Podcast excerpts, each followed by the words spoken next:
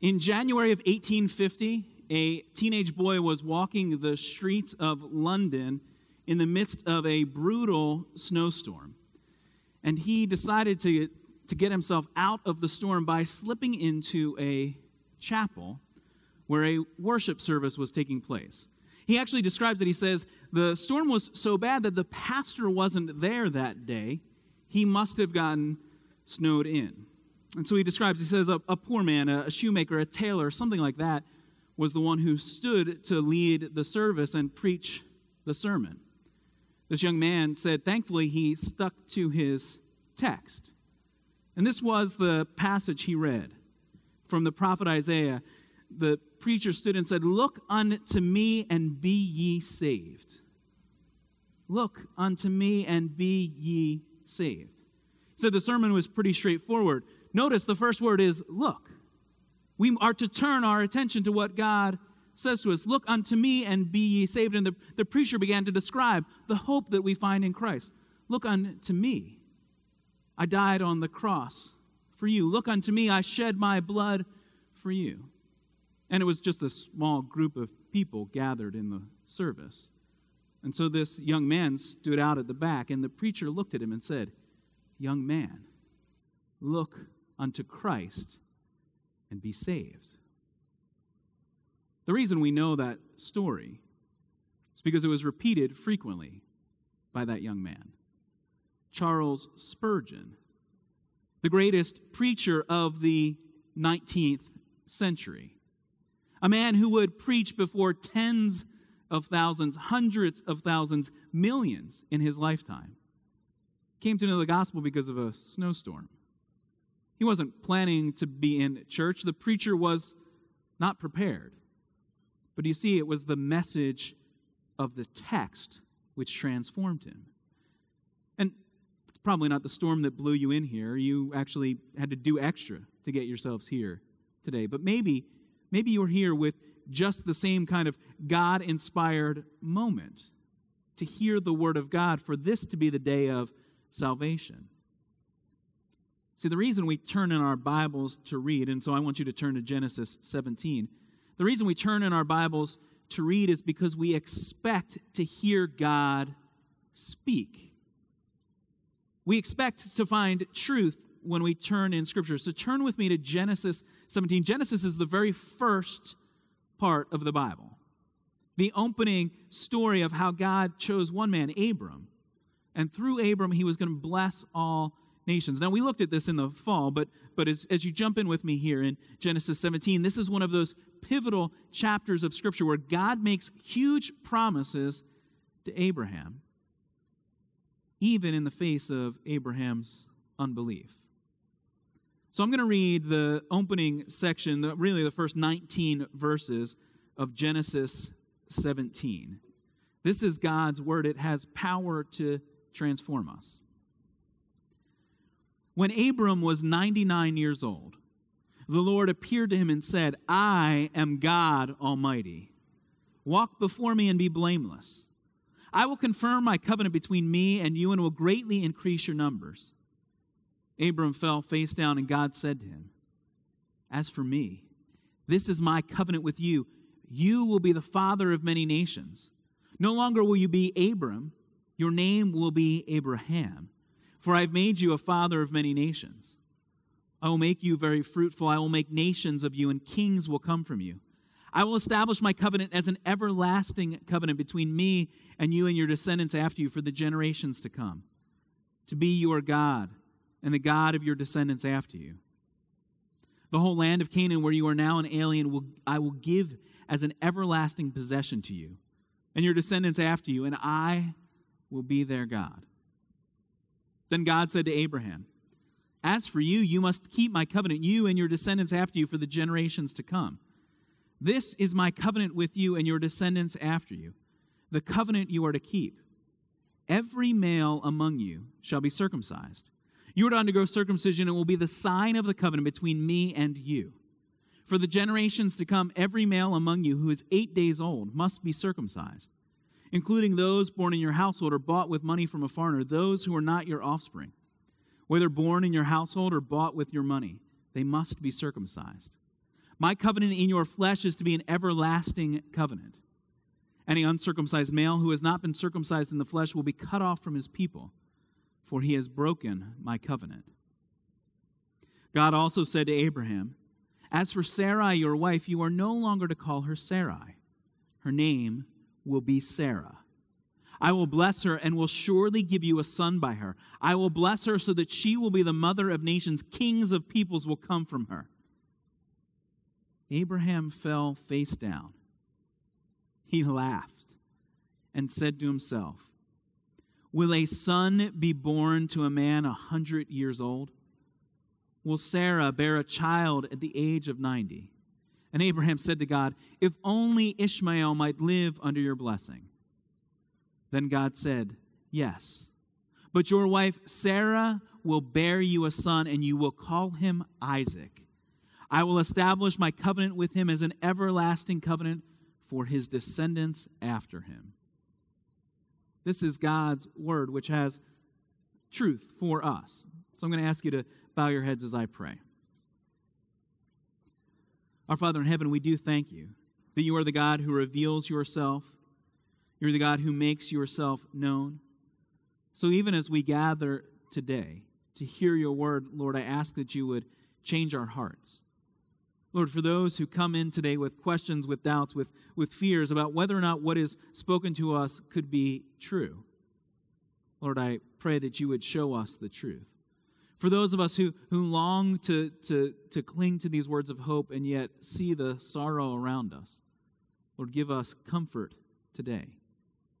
Let your word be heard as we have already sung your truth and proclaimed it, announced it in our creeds, heard it read to us in your scriptures, now, Lord, let it be clear to us in the preaching of your word. Father in heaven, we come in the name of Jesus, our Savior. Amen. I have a memory from a family gathering that I suspect is so trivial that everyone else who is there completely forgets it but it was important to me. I was probably eight or nine years old on the sidewalk in front of my grandparents' house. Family was out gathered, and, and in, in, the, in the sky, we noticed going around this, this spotlight, kind of this, you know, maybe announcing the opening of a car dealership nearby or something, but, but you could kind of see it like the bat signal catching the clouds. And I remember, remember saying, Oh, look, look, look, look, there's a, there's a flashlight in the sky, which was the wrong word to pick. But then one of my uncles laughed at me and kind of elbowed and jostled the other, the other adult men gathered there. And I shrank. Now, I suspect none of them even remember the moment. It was so ordinary, so trivial, and yet, does someone laugh at you? I mean, it can be demoralizing, deflating.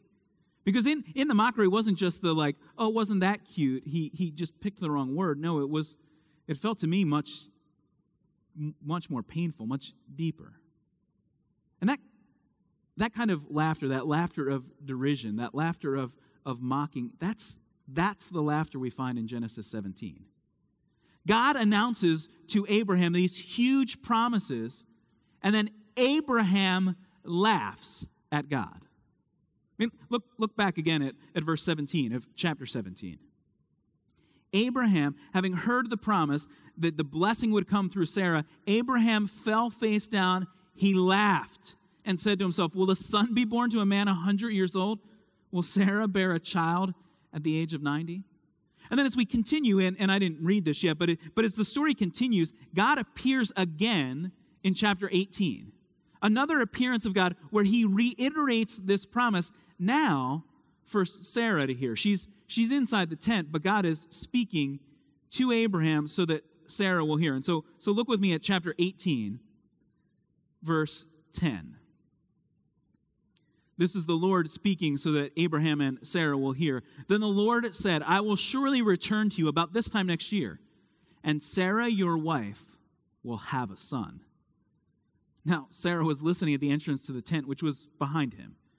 Abraham and Sarah were already old and well advanced in years, and Sarah was past the age of childbearing. So Sarah laughed to herself. As she thought, After I am worn out and my master is old, will I now have this pleasure? Then the Lord said to Abraham, Why did Sarah laugh and say, Will I really have a child now that I am old? Do you see what's taking place? God has made huge promises. And yet, Abraham and Sarah look around and say, Wait, you're talking to us. I mean, how old is Abraham? We, we were reminded of this in, in verse 1. He's 99 years old. Now, that also means not only is he 99 years old, but when we read that in verse 1 of our chapter, if we go back just a verse to the end of chapter 16, which for us in kind of our sequence jumps us all the way back into November, but we're just a verse removed. We when we last were with Abram, he was 86 years old, which means we have waited now more than a decade for God to speak. More than a decade, and the promise still isn't here. More than a decade that the only hope for this family is in Ishmael. Because you remember the plan that Abraham and Abram and Sarai came up with. When God said, You're going to have a child, they realized, Well, it can't be with us. So they take a maidservant, Hagar, and they have this child. And so for these intervening years, that has been their only hope. And even when Moses, the narrator of this story, tells us in chapter 18, he wants to remind us. I mean, every time it's brought up, we're reminded how old and how unlikely this is to actually happen. Abram himself in chapter 17, verse 17, like, will a son be man to born 100 years old? Will Sarah bear a child? Even Moses, when he tells us in, in chapter 18, Moses is the narrator of this story for us. In, in verse 11 of chapter 18, we're reminded again Abram and Sarah were already old and well advanced in years. They're too old to have children, and, and, and remember, they've tried. This is a lifetime struggle. Sarah has been barren, and then we're reminded in verse 11 not only could she not have children when she was at the age of childbearing, but she is past that age now. So even as we see their laughter, we're being reminded that it actually feels like a normal, ordinary, even appropriate response. What God says sounds like nonsense to them. So much so that, that when the New Testament comments on this passage, the Apostle Paul in Romans 4 will describe this scenario, and he describes it as a scenario not of just old people, but essentially dead people. In, in Romans chapter 4, verse 19, the Apostle Paul describes describes what we're seeing. It says that, that Abraham faced the fact that God was making this promise, even though his body was as good as dead since he was about 100 years old, and that Sarah's womb was already dead. So, you and I are meant to realize how dire the circumstances are. And so maybe you think, well, I wouldn't be dumb enough to laugh in God's face. Man, I wouldn't be so arrogant as Abraham or Sarah. And yet, the promise that has just been made, that seems like, in some ways, the only reasonable response. Because maybe for you, when you look out at your circumstances and you're trying to figure out all, that, all that's gone wrong in life, all of the things that are arrayed against you, all of the sorrow and sadness, all of the pain, all of the suffering, and you think, well, what God says, I, maybe I even believe them in, in, in general terms. I'm okay singing the hymns of the church. I'm okay saying the creeds of the church, but, but I'm not sure they're true for me. I mean, maybe they're true for the people sitting around me. Excuse me. Maybe they're, they're true in the general sense, but, but have you looked at my life? Or maybe you feel the weight of sin and shame. And so you think, well, how could God's forgiveness come to me? How could God be good to me? How could I even hear God's promises now? And that's really what Genesis 17 and 18 show us pictures of God's promises, God's love. Think of the promises that we have in this chapter. Just, just go right back to the beginning with me. In verse 2, when God speaks to Abraham, he says, I will confirm my covenant between me and you, and you will greatly increase. I will increase your numbers. He, he repeats that in verse 6. this idea that Abraham was going to be the father of many nations. He, he says in verse 6, I will make you fruitful. Taking the language from the very beginning of the book of Genesis, when God planted Adam and Eve in a garden and told them, Be fruitful and multiply. Now, that is going to be fulfilled in Abraham physically. He will be one who becomes fruitful. So much so that, that his name is actually changed from Abram to Abraham, which is sounds like the father of many nations. That's what his name means. God says in verse 6, I will make nations of you, and kings will come from you. This promise then is not just a promise for Abraham, but a promise for the generations which will come. I promise, verse 7, which will last forever. An everlasting promise, an everlasting covenant. God even reminds Abraham, like he had said back in chapter 12, that the land in which he now lives as a wanderer, a man who doesn't own land, this will be his. God is saying, I will be your God. I will be the God of your son. I will be the God of your grandson and great grandson. I will be your God. You belong to me. So, but it's not even those promises in the abstract that prompt the laughter. It's the promise specifically that Sarah will have a son. That this is what, what prompts the laughter, that, that it will be through a physical heir that God will keep his promises to Abraham and Sarah. And, and, and even as I read, you may have noticed in this passage the word which was repeated again and again the word covenant. God has established a covenant with Abraham, and we even saw that in, back in chapter 15, but it's, it's a word that's repeated again and again and again in this passage. A covenant is a is a relationship established and confirmed by promises that are being made. So in the ancient world, you could have a, a great and grand king who maybe rules over a, a giant, a giant nation or even an empire who makes a covenant with the guy who rules this little city. And it means the guy who has more power is the guy who gets to set the rules. So much so that, that one commentator summarizes and, and gives us just a quick definition that a covenant is essentially a relationship based on surrender of control. A covenant is a relationship based on surrender of control. Because as the one who is having a covenant made with you, you aren't really in position to kind of say, well, you know, let me let's change the terms around a little bit. No, if the great king with his giant army doesn't like the terms you have set, what will he do? Get the archers ready. We're going to impose my terms of the covenant on you. See, and, and maybe you've, you've, you've wandered in today, and, you, and your kind of view of God is that, the, that you would believe in God if he acted a certain way. But, but notice how God shows up in this passage. He shows up and establishes a covenant, he sets the rules, he sets the guidelines. And, and maybe it's because you and I sometimes treat whether or not we'd believe in God like he's interviewing for a job with us.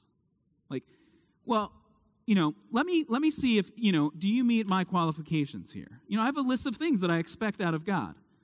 And, and we kind of run through them and we check to make sure he aligns with what, what we want out of God. And, and then we find, well, they're, ooh, yeah, I don't, I don't think this is going to work.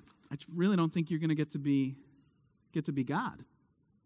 See, the problem with, with that kind of view the view that says, well, I would believe God if he acted this way. I would trust in God if he agreed with me on this moral question. See, the problem with that, if, if your list of expectations is fully met in the God who comes to you to interview, then you don't actually have God in front of you. You just have a projection of yourself. You're just staring in a mirror, agreeing with yourself. See, when God shows up, he shows up and announces who he is. See, it's not so much your opinion that matters as it is the reality of who God is. I was having lunch this week with one of my good friends. I've, I've, I've told you about him before because we've been friends since the fourth grade. You know, and, um, and, and this time, I mean, he brought it up. I didn't bring up Jesus at all. Um, I mean, I would have, but he brought it up first. And so he, I mean, he was, he's like, so you really, like, you stand up in front of people. And he's, he's been to church in the past. He just, you stand up in front of people and you actually want them to believe that like the nonsense in there is true that like some guy walked on water. Come on, man. Come on, you're not actually asking us to believe that, are you? Come on. I mean, that was his, maybe your response. Come on, you don't really want me to, you don't really want me to believe this. But see, I'm not here to, I'm not here to, to match your opinion with, with the words here. I, I want your opinion to be changed, to be shaped by what's true.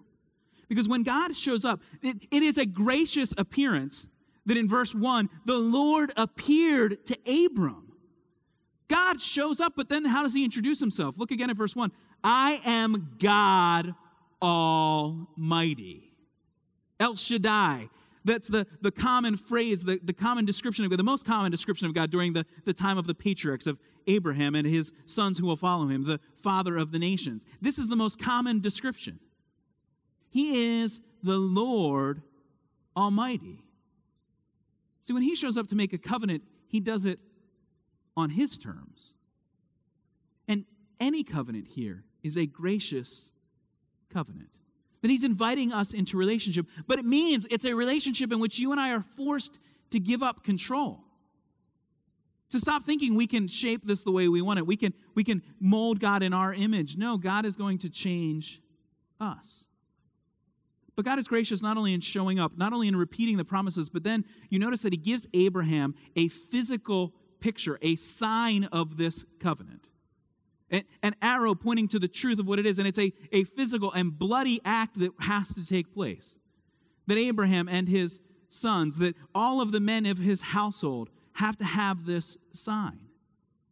Yes, it's a bloody and painful ritual.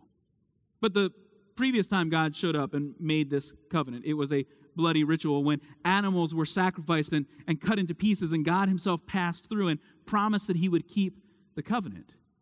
Because the promises that God is making here are, are promises that are gracious. And even giving Abraham a sign, a picture, a reminder is gracious. So Abraham had to wait these last 13 years without word from God. Just trusting what he'd previously heard. Now, God is giving him a sign that he will be reminded of. That God is a God who keeps his promises. All right, now I, I kind of want to just step aside, kind of from the, the main flow of the sermon here, because we're in Genesis 17. And so, as a Presbyterian pastor, I have to stop and talk about how circumcision, this physical act, is, is connected to what we as a church in the New Testament, in the, the new covenant that God has made, do in baptism. All right, so so like if you're if you're new to church, this is this is kind of an internal debate. That's like you can listen because I think it'll might be helpful to you. But but I'm really talking to like I'm talking to the choir here. All right. Um, how old is Abraham when he receives the sign of the covenant? He's 99. How old is Ishmael? Now, I didn't actually read this part, but Ishmael gets the sign of the covenant as well. How old is he? He's 13. How old then is an infant child be when he comes. He's eight days, one week old. And so, the picture of the covenant, the sign of the, the promise that God has made, is given even to an infant. And you might think, but, but an infant, he can't have faith. But that's not what the sign is pointing to. That's, that's not where the arrow points us. The arrow is pointing us to the faithfulness of God. And, and we say the same thing. And, and I would take time to, to do this, but it would really, like now my slide would get really long. You can come and sit in on a, on a Sunday school class as I, as I go through this, or just follow up with me. That's the, that's the same thing we're saying when we, when we bring a child for baptism. No longer a bloody ritual, because the blood of Christ has been shed. No longer a ritual limited only to the, the male members of the congregation, it's a ritual now extended to all. But the picture is still a picture of God's faithfulness, of God's grace. And, and so, any objection that you would have to infant baptism, I want to argue, is an objection that would end up knocking down infant circumcision. You should really just get rid of this chapter. Now, otherwise, you have to radically separate them and say that, well, no, no, no, we've, we've, we've, we're no longer doing anything at all that's any way connected to the promises God made to Abraham. See, because the sign is not a sign of our faith, of our obedience, of our response. The sign is a sign of God's promise. A promise that God says, I make with you and your descendants after you, an everlasting promise. Even though the physical circumcision comes to an end in this New Testament era, the promise of God is an everlasting promise. Okay. Off of my little Presbyterian soapbox and back into kind of the main flow of the sermon. God has echoed the promises. He's appeared. He's told Abraham all of the things that, that he will do for them. He's given a sign of the promise to be a reminder. But Abraham and Sarah laugh at God's promises.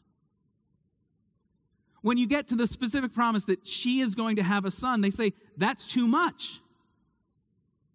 Abraham even, even tries to kind of negotiate the terms of the arrangement with God.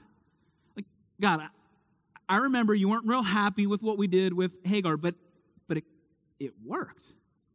Like, I have a son, Ishmael. Why don't we just make the promises that you're talking about now? Let's just put them on him. Like, I, God, I think this will let you off the hook from the kind of ridiculous thing you just told me.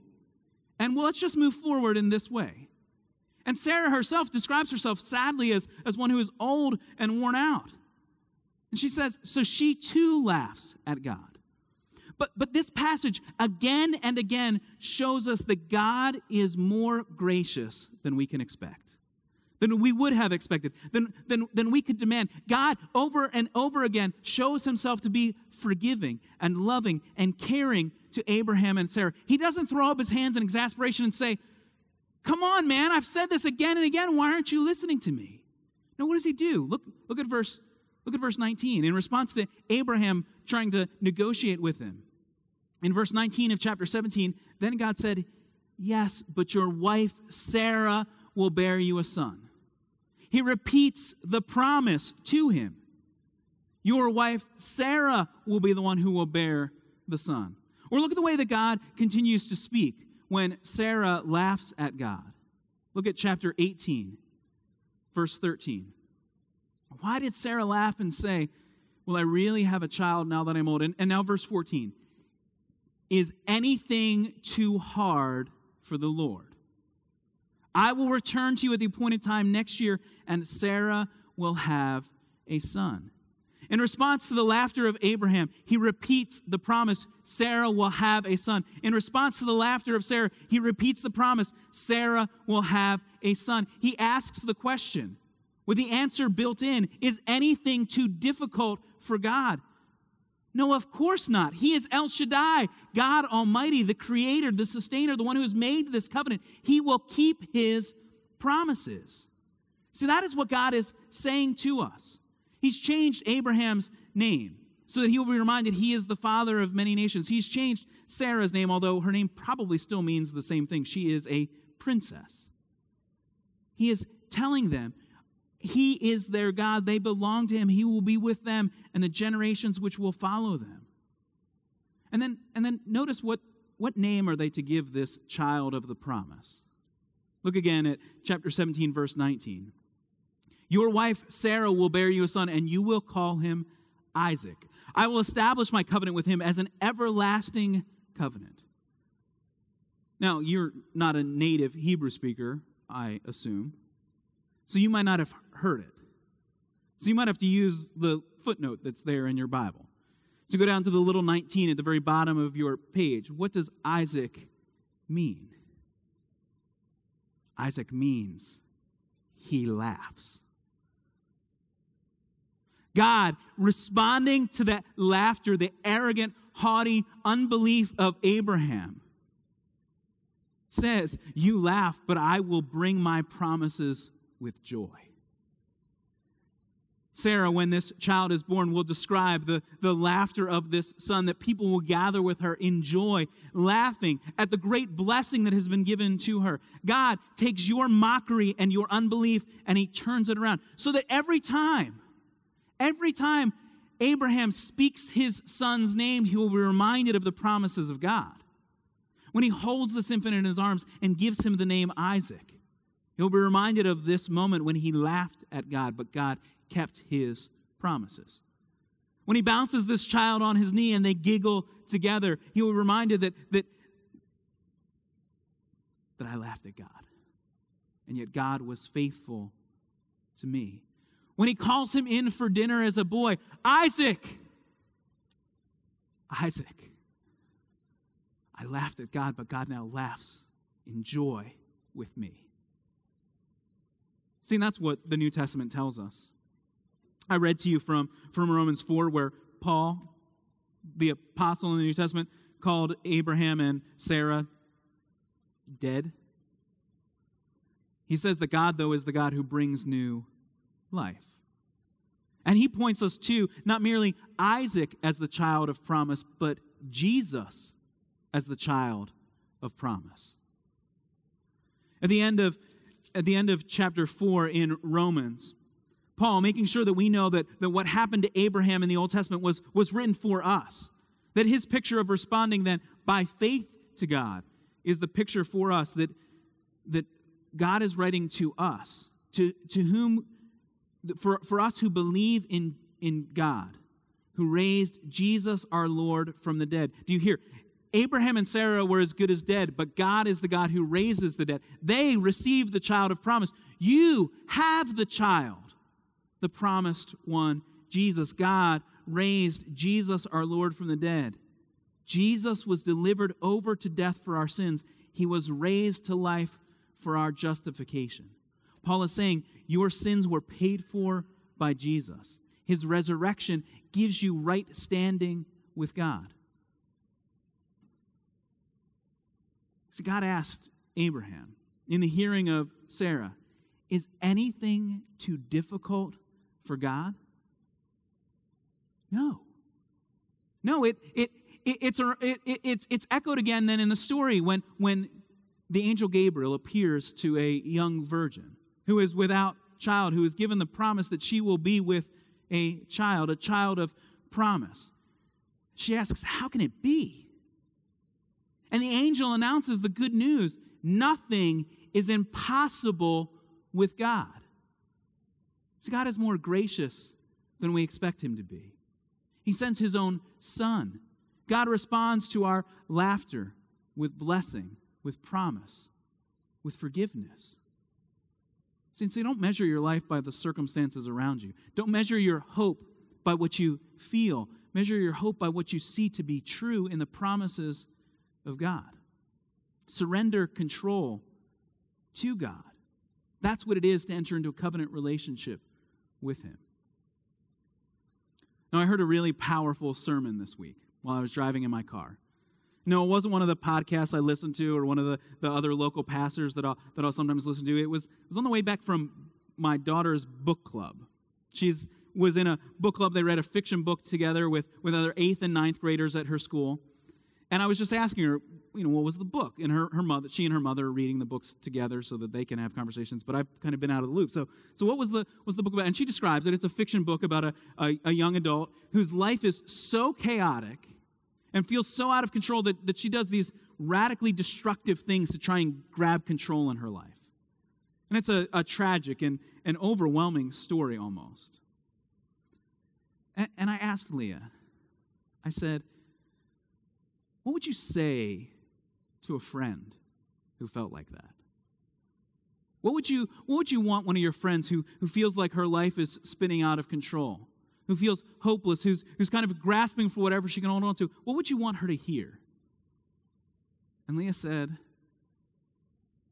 I would want her to know that God loves her. But she still feels out of control. What would you say to her? I would say that God is in control. Now, that's a powerful sermon.